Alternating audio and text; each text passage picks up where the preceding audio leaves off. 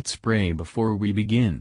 Lord please let us understand your word and put it in our hearts. May it shape our lives to be more like your Son. In Jesus' name we ask, Amen.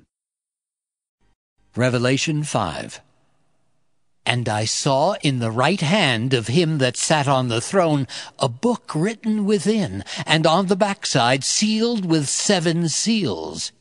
And I saw a strong angel proclaiming with a loud voice, Who is worthy to open the book and to loose the seals thereof?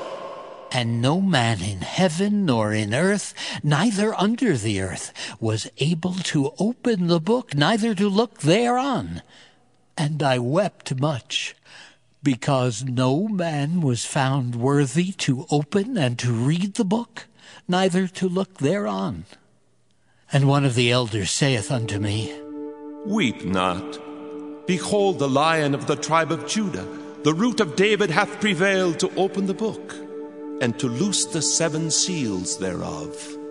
And I beheld, and lo, in the midst of the throne, and of the four beasts, and in the midst of the elders, stood a lamb, as it had been slain, having seven horns and seven eyes, which are the seven spirits of God, sent forth into all the earth. And he came and took the book out of the right hand of him that sat upon the throne. And when he had taken the book, the four beasts and four and twenty elders fell down before the Lamb, having every one of them harps and golden vials full of odors, which are the prayers of saints. And they sung a new song, saying, Thou art worthy to take the book and to open the seals thereof. For thou wast slain, and hast redeemed us to God by thy blood out of every kindred and tongue and people and nation, and hast made us unto our God kings and priests, and we shall reign on the earth. And I beheld, and I heard the voice of many angels round about the throne, and the beasts and the elders, and the number of them was ten thousand times ten thousand and thousands of thousands, saying with a loud voice, Worthy is the Lamb that was slain to receive power and riches and wisdom and strength and honor and glory and blessing. And every creature which is in heaven and on the earth and under the earth, and such as are in the sea, and all that are in them, heard I saying, Blessing and honor and glory and power be unto him that sitteth upon the throne, and unto the Lamb forever and ever. And the four beasts said, Amen. And the four and twenty elders fell down and worshipped him that liveth forever and ever. Matthew Henry Commentary on Revelation chapter 5 Verses 1 to 7 The apostle saw in the hand of him that sat upon the throne, a roll of parchments in the form usual in those times, and sealed with seven seals. This represented the secret purposes of God about to be revealed. The designs and methods of divine providence, toward the church and the world, are stated, fixed, and made a matter of record.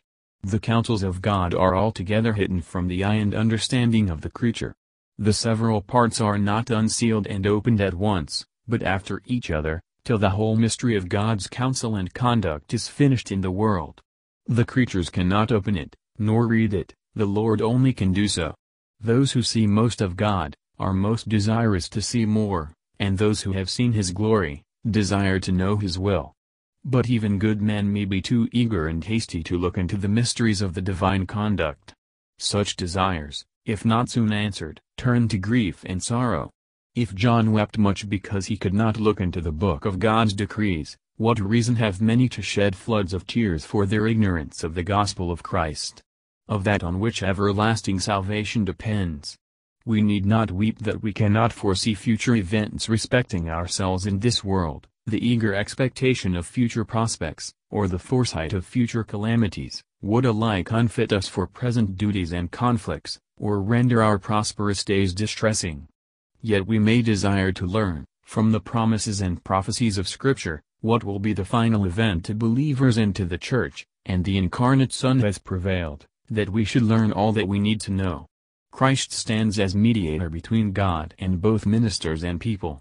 He is called a lion, but he appears as a lamb slain. He appears with the marks of his sufferings, to show that he pleads for us in heaven, in virtue of his satisfaction.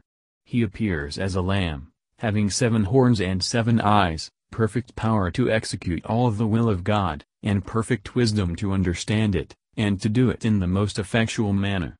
The Father put the book of his eternal counsels into the hand of Christ, and Christ readily and gladly took it into his hand, for he delights to make known the will of his Father, and the Holy Spirit is given by him to reveal the truth and will of God. Verses 8 to 14. It is matter of joy to all the world, to see that God deals with men in grace and mercy through the Redeemer. He governs the world, not merely as a creator, but as our Savior. The harps were instruments of praise, the vials were full of odors, or incense, which signify the prayers of the saints. Prayer and praise should always go together. Christ has redeemed his people from the bondage of sin, guilt, and Satan.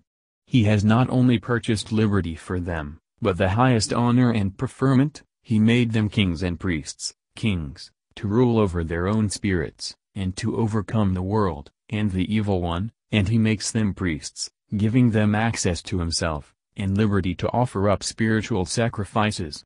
What words can more fully declare that Christ is, and ought to be worshipped, equally with the Father, by all creatures, to all eternity? Happy those who shall adore and praise in heaven, and who shall forever bless the Lamb, who delivered and set them apart for himself by his blood. How worthy art thou, O God, Father, Son, and Holy Ghost, of our highest praises. All creatures should proclaim thy greatness, and adore thy majesty. Thank you for listening and if you liked this please subscribe and consider liking my Facebook page and joining my group Jesus Answers Prayer.